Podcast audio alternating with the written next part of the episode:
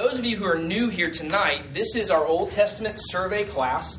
Um, our aim in this class is very simple. It's to show you how each one of the books of the Bible in the Old Testament is really about one central main character, and that main character is Jesus Christ. That's right, that Jesus is not just somebody we come and introduce in the Old Testament, but he's actually the central character of every single book. And so this is uh, what we call a survey, which means we're going over one book of the Bible in one class, or try our best in one class, Uh, to give you kind of the highlights of this book and how um, the story of Scripture, uh, the story of Jesus Christ coming to save sinners really is threaded through these particular books. We're in the genre of major prophets. Um, so we've done Isaiah, Jeremiah, Lamentations, and tonight we're doing Ezekiel, and then we'll aim to do Daniel next week. Does anybody know why it's called major prophets? How long the book? Yeah, simply it's it's not because they're the most important. It's just because they're longer. All right, you're going to have five, uh, these five major prophets, and then we're going to have twelve minor prophets. We're going to group a lot of those uh, together when we get there. But Ezekiel's a pretty huge book. Um, now, the context. Before we do anything, we start with the context of what's going on. We look at historical context, who the author is, when it was written, who's the audience. We look at literary context. Usually that's when we preach through a verse and look at what came before, what came after. We just went over the genre of major prophets. And then we do redemptive historical context. Where is it in the thread of the story, again, of Scripture of God saving sinners through His Son, Jesus Christ? Ezekiel prophesies roughly around the same time as Jeremiah does. In the earliest sixth century B C, during the time of, remember, Judah's exile. What makes Ezekiel different is that he is actually in a different geographical location than Jeremiah. All right, Jeremiah was in Jerusalem uh, from before the first wave of the exiles. Remember, there was three waves of the exiles. Babylon's fighting the southern kingdom of Judah. They're coming to take them over. One wave of exiles comes, then a second, and then, and what was that year again when they finally took over? five eighty-six B C. Great. five eighty-six B C is when they destroy the temple, come over and uh, and conquer the southern kingdom of Judah. And so uh, Jeremiah, he's prophesying after that first, from the time of that first wave in Jerusalem to the very end. That's when he's prophesying. Ezekiel, on the other hand, has actually been taken captive to Babylon with the second wave of exiles in five ninety-seven B C. Then, after he's taken, he starts prophesying about five years later from Babylon. In fact, open your Bibles to Ezekiel chapter one, and somebody can go ahead and read the first three verses for me. We got a lot of people here tonight, so let's just somebody slip our hand up. Um, and there you go, Bob. Uh, I did. You know that by slipping your hand up, you volunteered to read, right? Just want to make sure. Okay, I didn't know if you just heard me and did like a... All right, good. All right. Read those first three verses for me. All right. Now it came to pass in the thirteenth year, in the fourth month, on the fifth day of the month, as I was among the captives by the river Chebar, that the heavens were opened, and I saw visions of God. On the fifth day of the month, which was the fifth year of King Jehoiakim's captivity, the word of the Lord came expressly to Ezekiel the priest, the son of Buzi, in the land of the Chaldeans by the river Chebar, and the hand of the Lord was upon him there. All right. So, so Ezekiel's got a, a much different perspective on the exile, right? Since, since he's experiencing it in captivity with Judah's enemies, in the land of Judah's enemies. So his different location actually gives a different perspective to the meaning of his message. And we're going to see that, that much of the message is the result not of experiencing things in the land, but through what Bob just read about Ezekiel being given a what? A vision from the Lord that Yahweh had given to him. Okay, so that's the that's the context, that's the setting of the book. Redemptive historical context is in some ways, strangely enough, similar to the book of Exodus.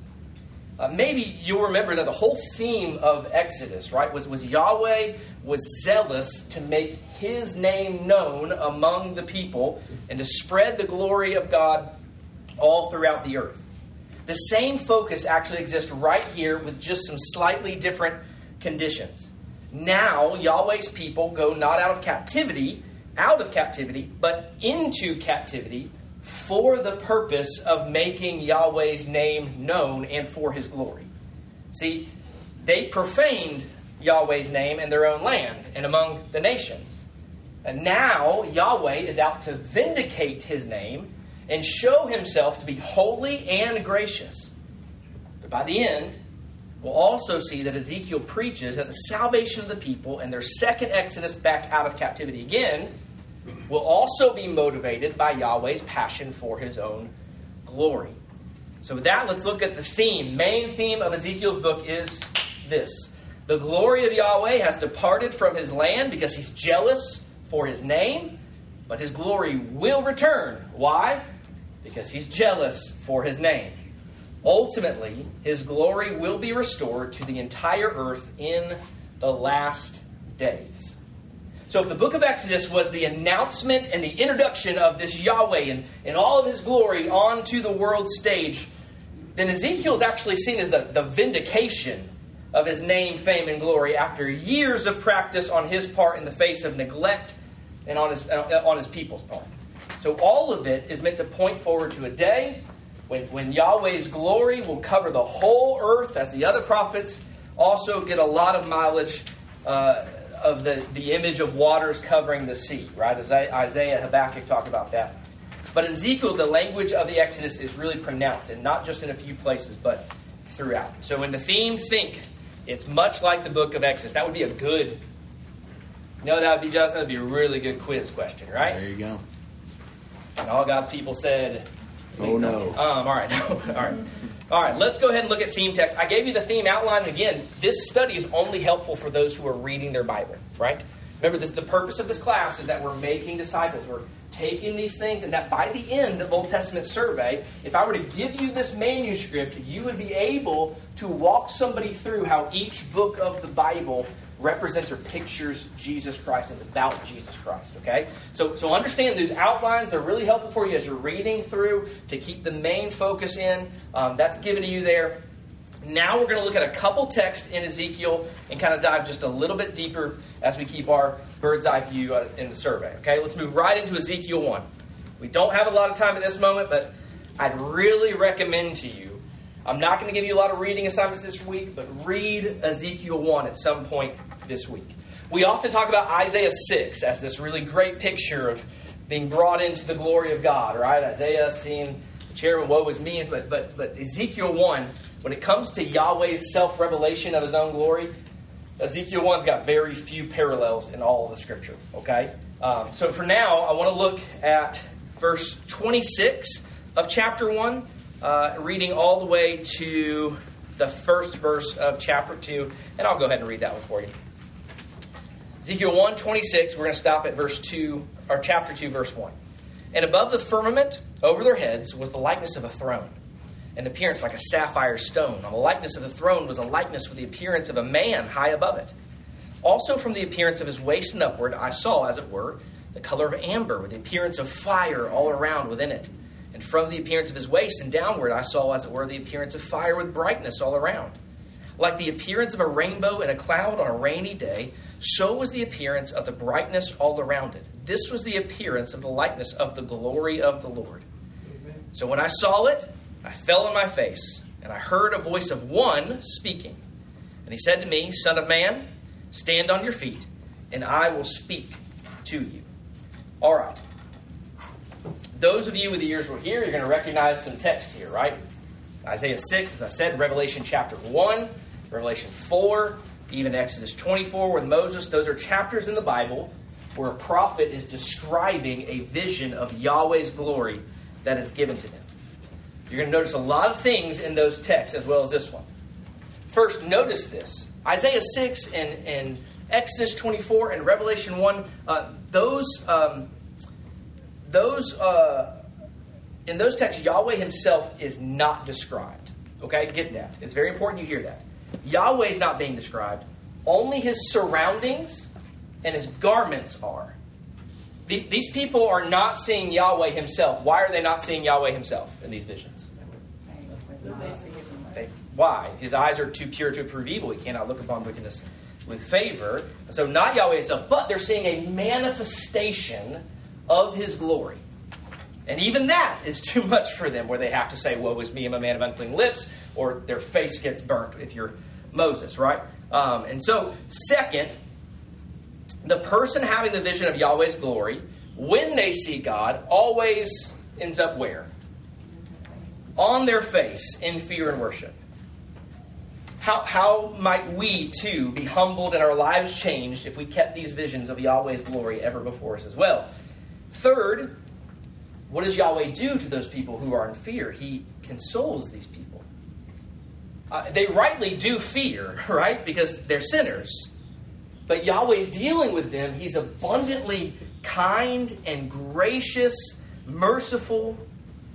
And lastly, they're seeing a manifestation of God's glory. Who are they seeing? Jesus. Uh, Revelation one explicitly calls itself the revelation of Jesus Christ. And John one fourteen tells us that the Word became flesh and dwelt among us. And we beheld His glory, the glory as of the only begotten Father, full of grace and truth. Hebrews one tells us even more explicitly that Jesus Christ is the brightness or the radiance of His glory and the express image of His person. In other words, Jesus Christ is the fullest expression and manifestation of the glory of God. If you want to encounter God, where do you go? Jesus. To Jesus. That's right, Bob. No other major religious leader ever even claimed to come close to the expression of God's glory. And yet that's exactly who Jesus is. Further, in the context of John's gospel, do y'all have these texts in your notes? Sure, with two and a half pages, you probably do. Justin's like, I did all this work, and you're just blowing right through all these. Hey, no. All right. Jesus says that His greatest work of demonstrating the Father's glory was on the cross. Speaking of the cross in John thirteen, what did He say? Who wants to read that one? That one in there, John thirteen, thirty-one, thirty-two? The reference, not the actual Oh, verse. Come on. See? Then you got me. Okay. All right. I'll, I'll read it. I've got it written. But y'all are, I'm coming for you in Ezekiel. Y'all stay there.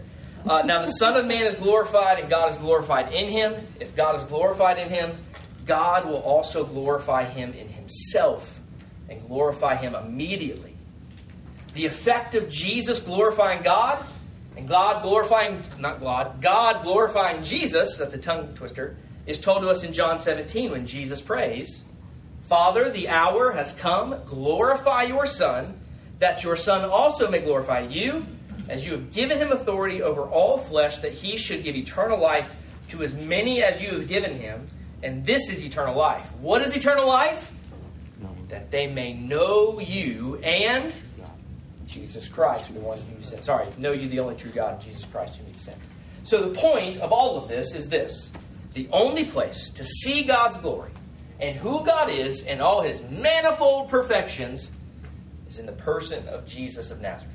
Amen. The place where God's glory most specifically shines forth from Jesus is in Jesus' death and resurrection, which was accomplished to give sinners, as I just read, eternal life and knowledge of God.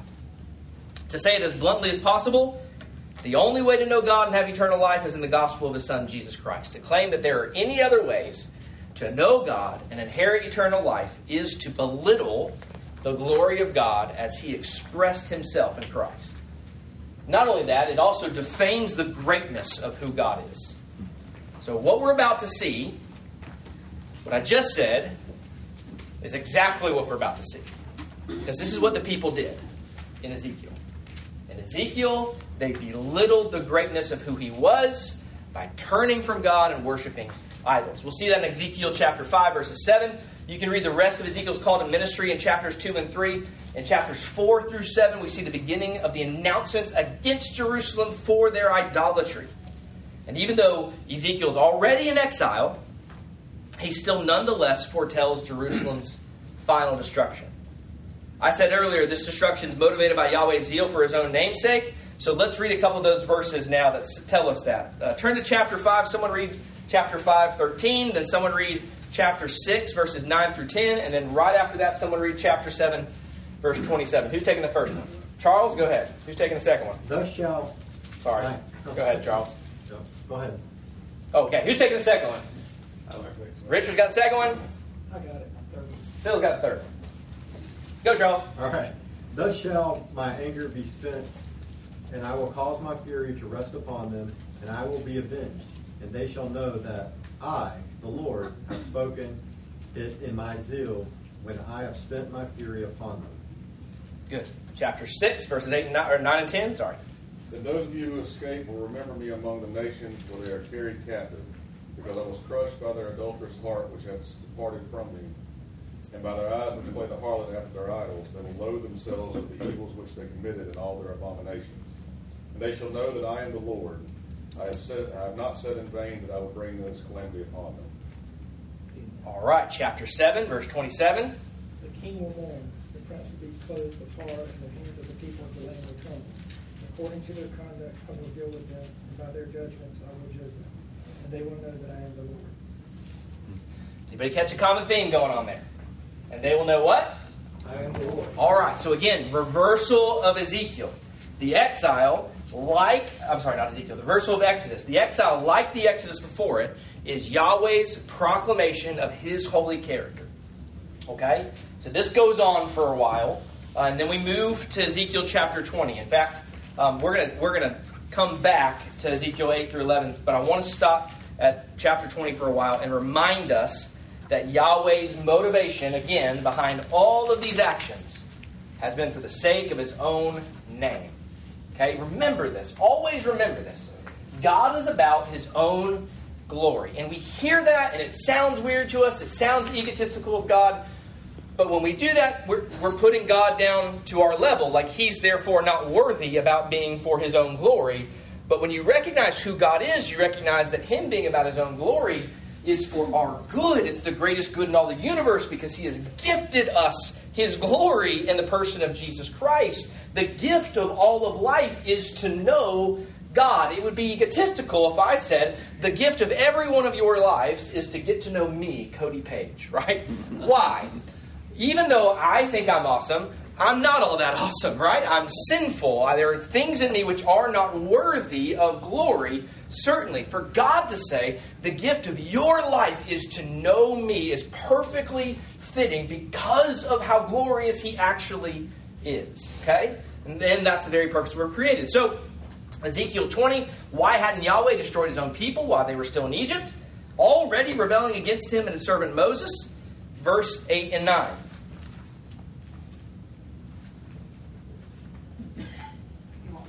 Yeah, somebody read that. But they rebelled against me and would not obey me. They did not cast away the abominations which were before their eyes, nor did they forsake the idols of Egypt. Then I said, I will pour out my fury on them and will fulfill my anger against them in the midst of the land of Egypt. But I acted for my name's sake, that it should not be profaned before the Gentiles among whom they were, in whose sight I made myself known to them, to bring them out of the land of Egypt. Okay, so why didn't Yahweh destroy His people while they were in, in Egypt, rebelling against His servant Moses? Why? Yeah, for the sake of His name. For the sake of His own name.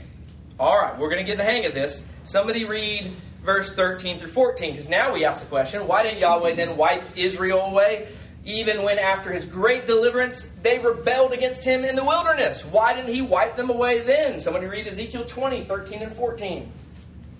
But the people of Israel rebelled against me, and they refused to obey my decrees there in the wilderness. They wouldn't obey my regulations, even though obedience would have given them life. They also violated my Sabbath days, so I threatened to pour out my fury on them, and I made plans to utterly consume them in the wilderness. But again, I held back in order to protect the honor of my name before the nations who had seen my power in bringing Israel out of Egypt. All right. Why didn't He wipe them away in the wilderness? The honor of His name. The honor of His name. You're getting it. That's good. Okay. Now, as we just read, it's the same motivation that has brought Judah to an end. Okay. It's the same same reason why He's actually brought the nation of Judah to an end. But Yahweh will also bring His people back from exile. And again, He's going to bring them back from exile, not because of their own righteousness, but because of Yahweh's zeal for His own name's sake. As we read in verse forty-one, I will accept you as a sweet aroma when I bring you out from the peoples and gather you out of the countries where you've been scattered, and I will be hallowed in you before the Gentiles. And then you shall know that I am the Lord, When I bring you into the land of Israel, to the country for which I raised my hand and an oath to give to your fathers, and there you shall remember your ways and all your doings with which you were defiled, and you shall loathe yourselves in your own sight because of all the evils that you've committed. Then you shall know, stop me if you've heard this before, right? You getting tired of it yet?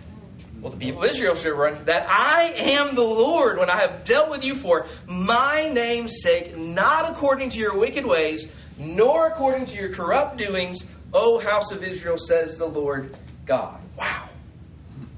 Yahweh's motivation is to deal with his people in a way that always most glorifies his own name. Here's the point. That, dearly beloved, is really good news. Woe betides us all if God were to deal with us only according to our own merit and worth. See, that's that's really the only two options. You know that, right? God can either deal with us according to his own glory, or he can deal with us according to our own merit and what we deserve. Let me just tell you, we don't want this one, right? Because what have we earned and deserved in this world? Death and God's wrath and an eternity spent in hell. But his dealings with us are premised upon his own desire to bring himself glory and to lift up the worth of his own name. So again, this book is about Jesus. Amen. Right? Because in Christ, who gets the glory for Christ's work? God. And what do we get? Salvation. It's the best of all worlds. In fact, did you notice in verse forty-three how this should result in, in great contrition and humility in the hearts of those who are saved? Look at that. See, there are many who say that Christianity is arrogant because of all the truth claims we have. And while I do not doubt that some Christians are arrogant, it's not fault of their doctrine that they are. It's no fault of the gospel. They are because they actually don't entirely comprehend and they misapply the gospel when they're arrogant. But the gospel itself can't be blamed for breeding arrogance. It worked into, in, into the gospel is everything to actually prevent arrogance. Paul brings this together well, these two ideas of God's public demonstration of his own righteousness and the Christian's humility. Look what he says in Romans chapter three, verses twenty-five through twenty-seven, some of the greatest texts in all the scriptures. You got it, Bob? You there? Sure. All right, go ahead. Uh, whom God set forth as a propitiation by his blood through faith to demonstrate his righteousness. Because of his forbearance, God passed over the sins that were previously committed, to demonstrate at the present time his righteousness, that he might be just and the justifier of the one who has faith in Jesus. Where is boasting then? It is excluded. By what law? Of works? No, but by the law of faith. Guys, we, we need to take a good, hard look at the gospel and always walk away humble and contrite, as we read here in verse forty-three. God forbid that you and I should ever boast in anything except the cross of our Lord Jesus Christ, by which the world has been crucified to us and us to the world. For in Christ's own work of righteousness avail for nothing, but a humble, trusting faith in God's Son regenerates and gives new life in Christ.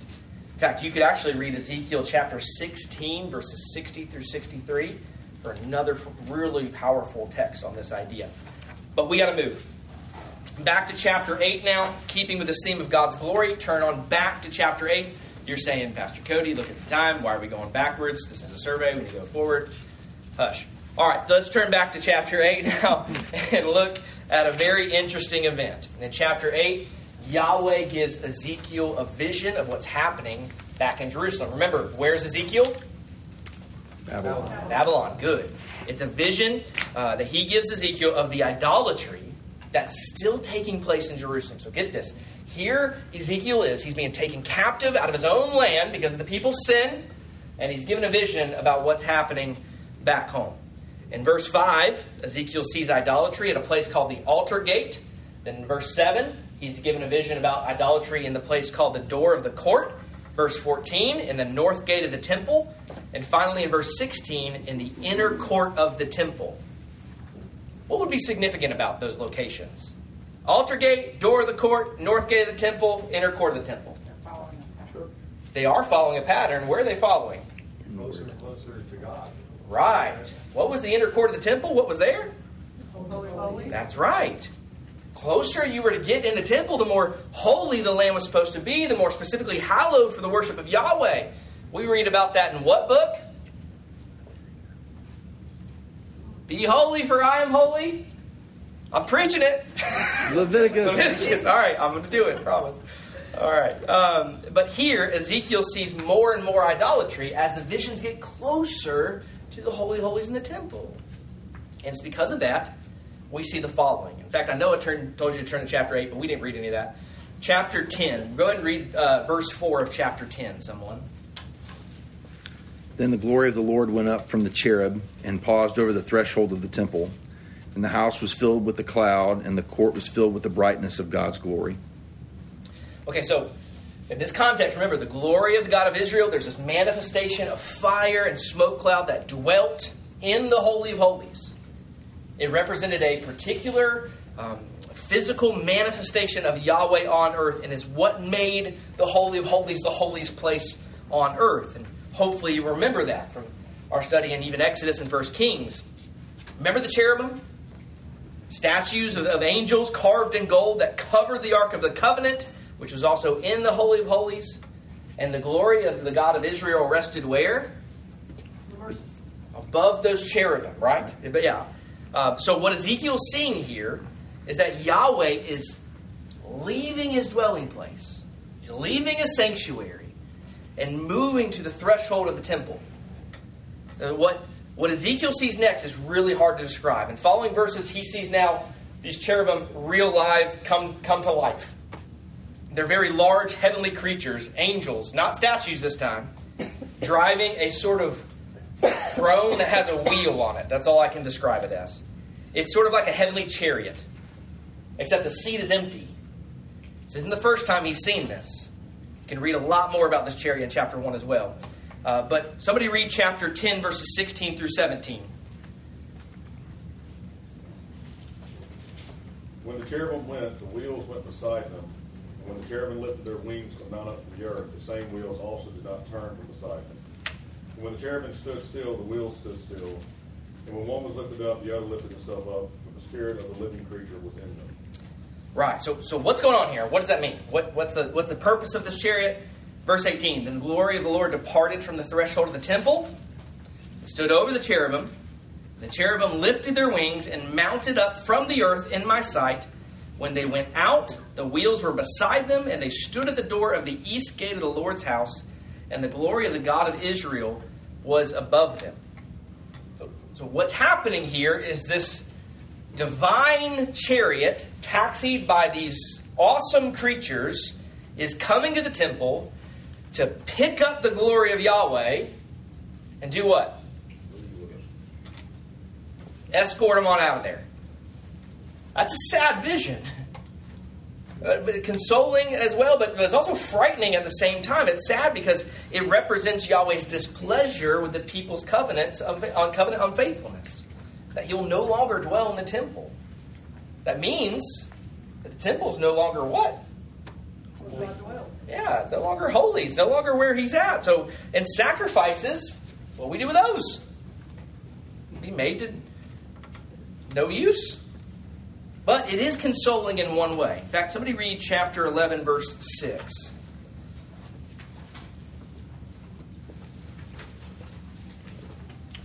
You multiplied your slain in the city, and you have filled its streets with the, with the slain. Okay, yeah, you multiplied your slain in the city. You feel this way? That can't be right. Did I do that? eleven six. Yeah, I must have missed that one. sixteen? Yeah. Yes, sixteen. Sorry, sixteen, not six. eleven six. Therefore say, thus says the Lord God, although I have cast them far off among the Gentiles, and although I have scattered them among the countries, yet I shall be a little sanctuary for them in the countries where they have gone. That's much better, right? All right, yeah. So uh, the, the point of that is the glory of Yahweh is, is portable, and the fact that it is portable like this means that ultimately one needs neither land nor temple, nor sacrifices, in order to know God and to worship him as such. Amen. These things, land, temple, and sacrifices, they were just means to that greater end of knowing Yahweh with the mind and worshiping him with the heart. It doesn't matter where you geographically do this. And that's what makes Ezekiel chapter eleven so exciting, or chapter one so exciting. Because Ezekiel's in Babylon when he sees this vision of the glory of God of Israel. And he's still there. Like, for the first eleven chapters, he's still in Babylon, because Yahweh's not confined by space. His glory fills the whole earth. In other words, Yahweh himself is the people's dwelling place. Not a land, not a temple. Soon, nonetheless, he will bring his people back to that symbolic land in safety to know him again. But this time, it'll be through those means. First, however, because of the people's sins, they'll be scattered. And the destruction of the temple is a hair-raising verdict from heaven against them. See this in verses twenty-two and twenty-three of chapter eleven. So the cherubim lifted up their wings with the wheels beside them. And the glory of the God of Israel was high above them. And the glory of the Lord went up from the midst of the city and stood on the mountain, which is on the east side of the city. Yahweh's glory goes, probably louder than that, but leaves and rests on the mountain opposite the city. And the mountain, the mountain's known as a place of attack, right? What do you think of Revenge of the Sith? I've got the high ground, um, right?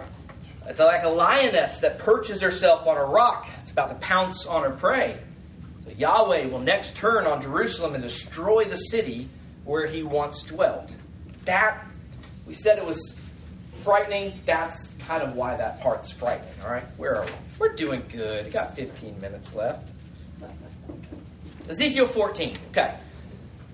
We've talked a lot about idolatry so far, uh, particularly through the major prophets.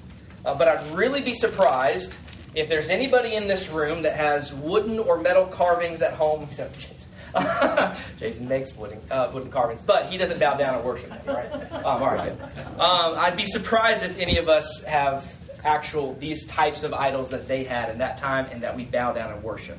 So, typically, when we look at Old Testament idolatry, really the pract- practical admonition for us can sometimes just be lost, because um, we think we're not so foolish as to bow down and worship things. All right, um, yeah, it's, it's it's interesting how the T V's always in the center of the home too, right? Um, what is this thing? Um, yeah, what do I have neck problems again? Yeah, uh, nobody else, just me. Fun, all right. Uh, all right, let's look at Ezekiel chapter fourteen. Someone read verse three.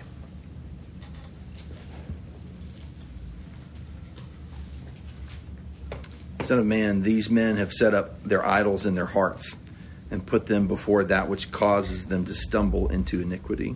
Should I let myself be inquired of by, at all by them? The idols of the what? Hearts. Let me define idolatry for you in its simplest terms. Idolatry is taking anything other than the true God and turning it into a commodity meant to bring the person security in this world. That's what it is. Using anything people were using for them for security, contentment, hope in this dangerous world. That's what it is. And the draw of the idol is that you get to control it and set the terms of the relationship. You don't necessarily have to bow down to it or call it your God in order for it to be an idol, though. It just needs to be the thing that you rest your confidence and security in, the thing you think that you can control. In the Apostle Paul's words, it's trading the truth of God for... It's the admonition to flee from idolatry. Is it practical now? Did you think of something? What sort of things do we turn into idols in our hearts, even if we don't call them idols with our lips or bow down to them on our knees or lift our hands up to them in prayers? And in fact, I want to continue to think about uh, contemporary idolatry, and there's no other place to do it than J I Packer's book, Knowing God, chapter four.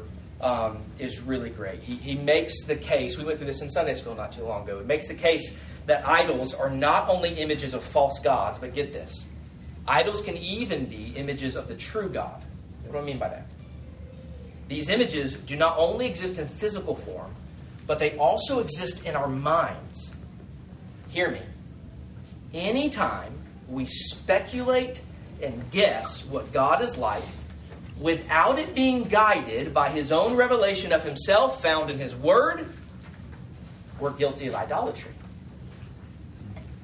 Packer says this, all of what that is what's called speculative theology, which rests on philosophical reasoning rather than biblical revelation, is at fault here.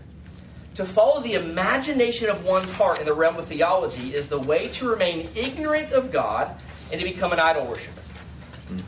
Packer tells us that we are therefore summoned to recognize that God the Creator is transcendent, mysterious, and inscrutable beyond the range of any imagining or philosophical guesswork of which we're capable, and hence a summons to us to humble ourselves, to listen and learn of him, and to let him teach us what he is like and how we should think of him.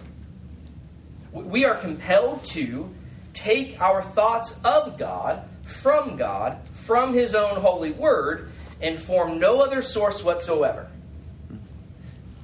Okay, so this is important because we typically use the term my God. And if that God, that my God, is anything of your own creation that's not just what God has described in the revelation of his word, you could be guilty of worshiping your God that may not be the true God of the Bible, right? Think about that in the way we use that term. So, as we read in Jeremiah last week, this is exactly what the people of Judah did not do. They did not listen to God's word, his self-revelation of who he is, and so as expected, they ended up in idolatry, and it all started with not listening. Remember that theme in Jeremiah? Packer's advising us not to make the same mistake and end up in the same place. But we need to be careful here.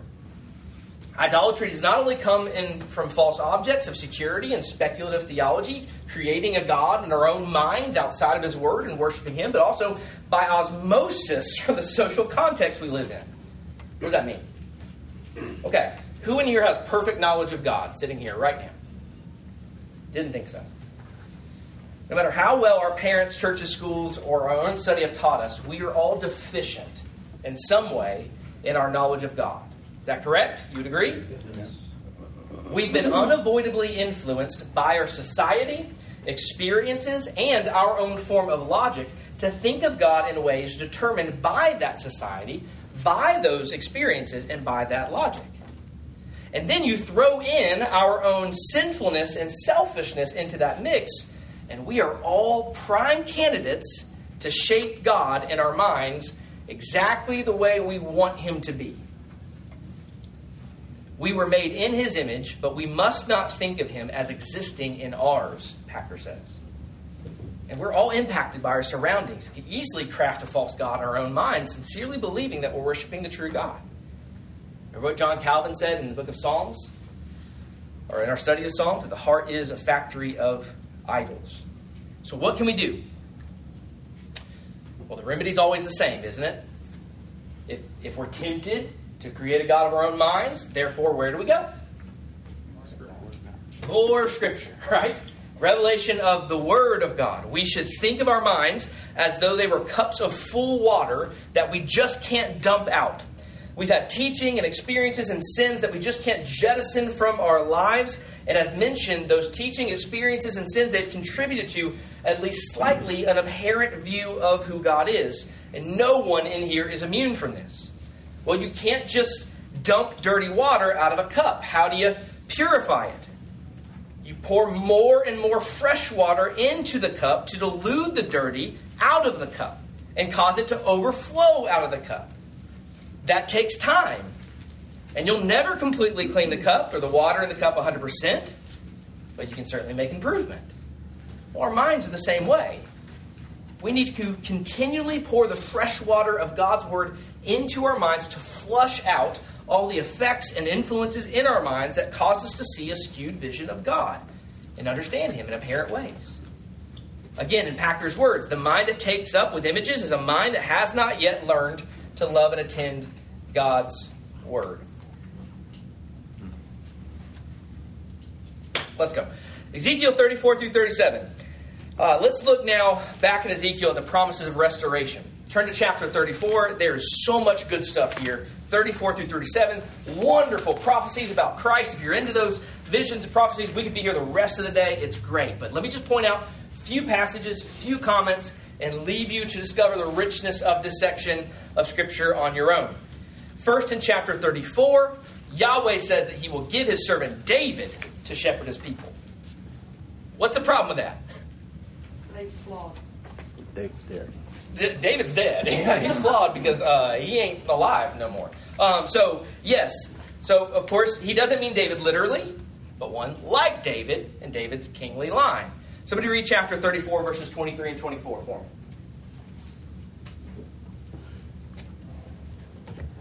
I will establish one shepherd over them, and he shall feed them, my servant David. He shall feed them and be their shepherd, and I, the Lord, will be their God.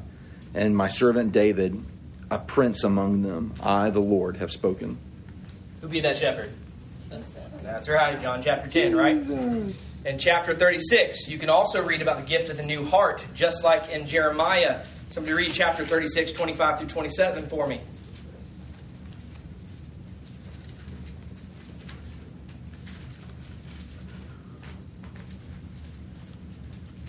I will sprinkle clean water on you, and you shall be clean. I will cleanse you from all your filthiness and from all your idols. I will give you a new heart and put a new spirit within you. I will take the heart of stone out of your flesh and give you a heart of flesh. I will put my spirit within you and cause you to walk in my statutes, and you will keep my judgments and do them. Ooh, so we're seeing here that Yahweh's solution for the salvation of his people is to give them a Savior, Jesus Christ. And with that Savior comes, remember Jeremiah thirty-one? New hearts, which we know to be the work of the Holy Spirit living inside believers. All of this will be like a resurrection of Yahweh's people. That's what we see in thirty-seven, verses twelve through fourteen. Therefore prophesy and say to them, thus says the Lord God, behold, O my people, I will open your graves and cause you to come up from your graves and bring you into the land of Israel. Then you shall know, look at that, it's right there, that I am the Lord. When I have opened your graves, O my people, and brought you up from your graves, I will put, whoop, new covenant, I will put my spirit in you, and you shall live, and I will place you in your own land. Then you shall know that I, the Lord, have spoken and performed it, says the Lord. Hmm. This, as you know, is that, that famous vision of Ezekiel in the valley of dry, dry, dry bones. Right, good. Um, so, uh, by the word of God and the movement of the Spirit, the dead come to life. One particular exciting passage here is Ezekiel thirty-seven, twenty-four through twenty-eight. I'll let you read that on your own. But as we read that text, it, you can hear David, his covenant with David, his covenant with Moses, the covenant with Abraham. Oh, I really want to read that text. Read that text, circle that, read that text on your own. Because your covenant theology, the understanding, all these covenants, your interpretation of the Old Testament, God's promises to this people, see them all right there in thirty-seven, twenty-four through twenty-eight. The last line, I believe, the promise of the Holy Spirit dwelling among and living in the worldwide church of Jesus Christ. And notice, it'll be through Spirit-filled believers that the nations will know God. Let's close it out. The book closes with a couple of eschatological visions. Eschatological meaning end times. Good. All right. Chapters thirty-eight and thirty-nine describe the end times defeat of all Yahweh's enemies. And then chapters forty through forty-eight describe a mammoth-sized temple that will be rebuilt since the old one has been destroyed. Now, spoiler alert, I do not believe this is a literal prediction. Rather, I believe it's meant to give the people in exile hope and to prophesy a future reality even greater than the temple. It's meant in vivid and dramatic fashion to emphasize the return of Yahweh's glory after having seen it leave in chapters eight through eleven. Um, the main point of this vision is meant to teach that Yahweh has returned to dwell with his people forever, and the description of the temple is meant to encourage the captives in exile and give them hope. It's the same point made in Revelation twenty-one as well. In fact, let's turn there and we'll close. Revelation twenty-one. You know where that is? Yep. Go to the end and then go a little bit left. Revelation twenty-one, verse two and three says, Then I, John, saw the holy city, New Jerusalem, coming down out of heaven from God, prepared as a bride adorned for her husband. And I heard a loud voice from heaven saying, Behold, the tabernacle of God is with men, and he will dwell with them, and they shall be his people. God himself will be with them and be their God. Notice the glory of the city is that Yahweh is there, dwelling with his people. In describing the city to make the point of Yahweh's immediate presence with his people, John ironically employs the exact opposite vision that Ezekiel does, to press upon the people the magnitude of how wonderful it is that Yahweh dwells among his people. Ezekiel described a huge, magnificent, awe-inspiring temple, didn't he? But to make the same point, what does John say? Somebody read verses twenty-two through twenty-four. I saw no temple in it, for the Lord God Almighty and the Lamb are his temples, and the city has no need of the sun or the moon to shine on it, for the glory of God is illumined in it, and its lamps is the Lamb. All right, so John says, where's the temple? No temple. Ain't no temple. You know why? Because the temple actually separated the people from God as much as it did unite them to him. See, even though the temple meant that Yahweh dwelled among his people, it also meant that he couldn't dwell with them immediately and had to be separated from them because of his holiness and their sins. Remember, he dwelt again in the most inner court, the Holy of Holies, where no one could go but one man once a year, and not without the blood of a sacrifice. Here in Revelation twenty-one, John still wants to emphasize that Yahweh dwells with his people. But John also gets the privilege and what to be pure joy of announcing to the people that Yahweh can dwell with his people without need for a temple any longer. This because his son, Jesus Christ, has taken away his people's reproach by dying on the cross for their sins and rising again from the grave, granting victory over death and eternal life and the unmediated, unhindered, uninterrupted presence of Almighty God for all who turn to Jesus in faith and declare him Lord of all. Amen. Amen. All right, conclusion. Jeremiah and Ezekiel, they're exciting. They're long books, but they're filled with a brim of great theology. I've enjoyed them. I hope you have as well. Uh, there's some real heavy hitters of the Old Testament. Big chunk. I think it's two weeks. That's three weeks. We've covered almost one hundred fifty chapters, right? Um, so we're not done yet, because what's coming next? Daniel. And Daniel's just as exciting, right? Get ready for his message next week as well. Any questions, comments, thoughts? Charles. So when you were talking about having images, when you talk about gay packers, it's something I've always thought that people can need to see. How would you um, know that your faith has been put in a false god? I would say the two determining factors for me have always been, um, if it's taken away from me, does it cause me to sin? Uh, and am I willing to sin in order to attain it? I think that, to me, has been always been a determining factor of whether or not this thing has captivated my heart. When it's taken from me, right? So, uh, college football, right? Uh, the Gators losing, which happens on a regular basis. The Lord's been faithful to allow them to lose lots, right? Um, obviously, that's a silly idol, right? But when that happens, how much of my joy is actually tied up into that when it's taken away, right? When they lose, or whatever happens, how much is it causing me to sin? And am I willing to sin, put my hope in something in order to obtain some sort of thing back, right? Some sort of gift of, of, I don't know, bragging rights or whatever it is back. That's how I would always define how I know there's been a clear eye in my life. I'm not I'm not talking about regular eyes. I'm talking about our false knowledge. Yeah, of, say, so with easy. God, like, yeah.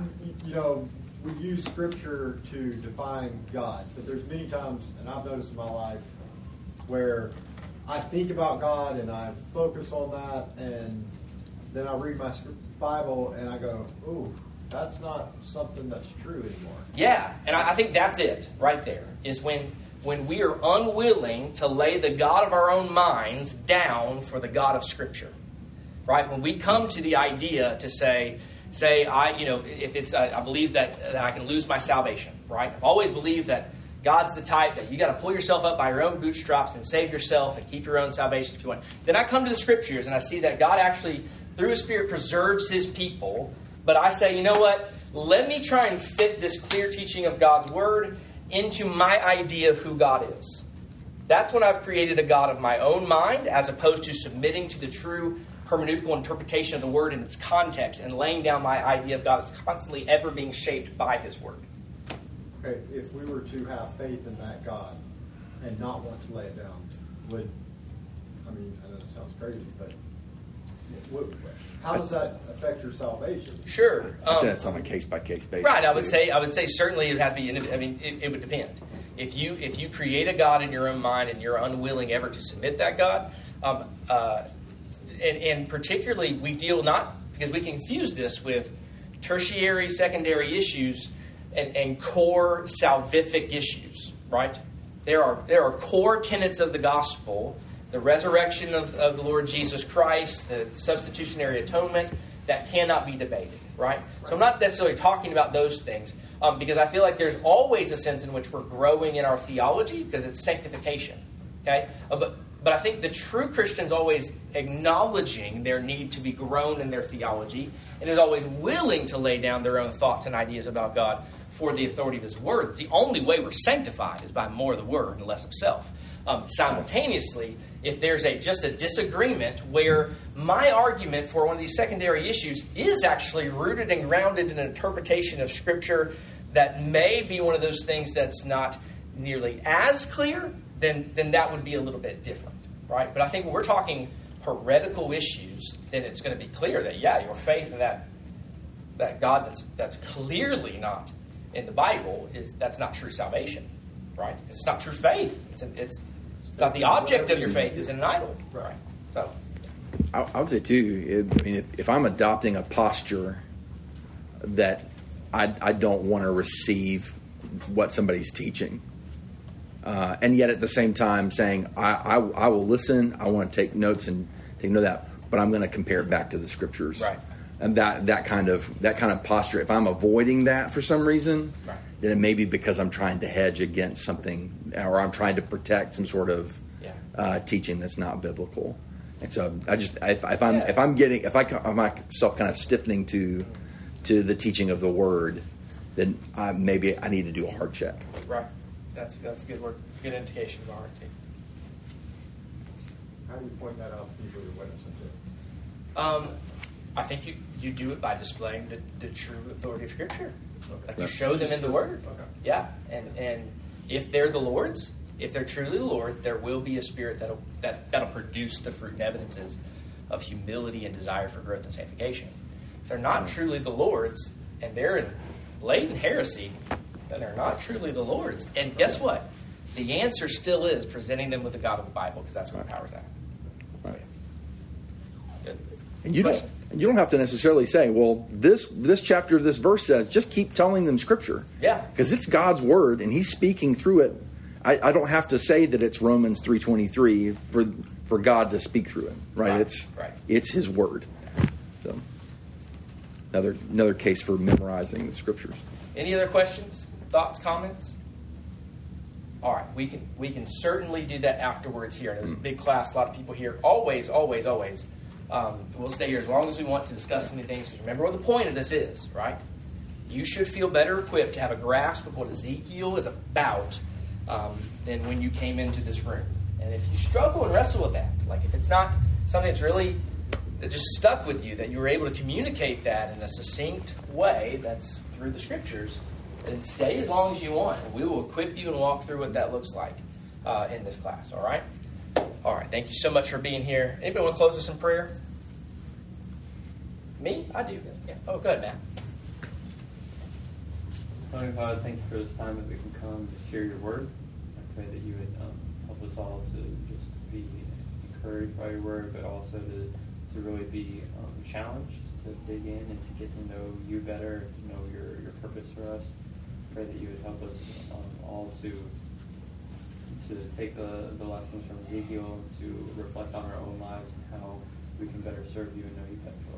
Pray you be with us and help us to share your word and your gospel as we go out through this week. and bring us back together on something. In Jesus' name, amen. Amen. Thank you, guys. We'll see you next week.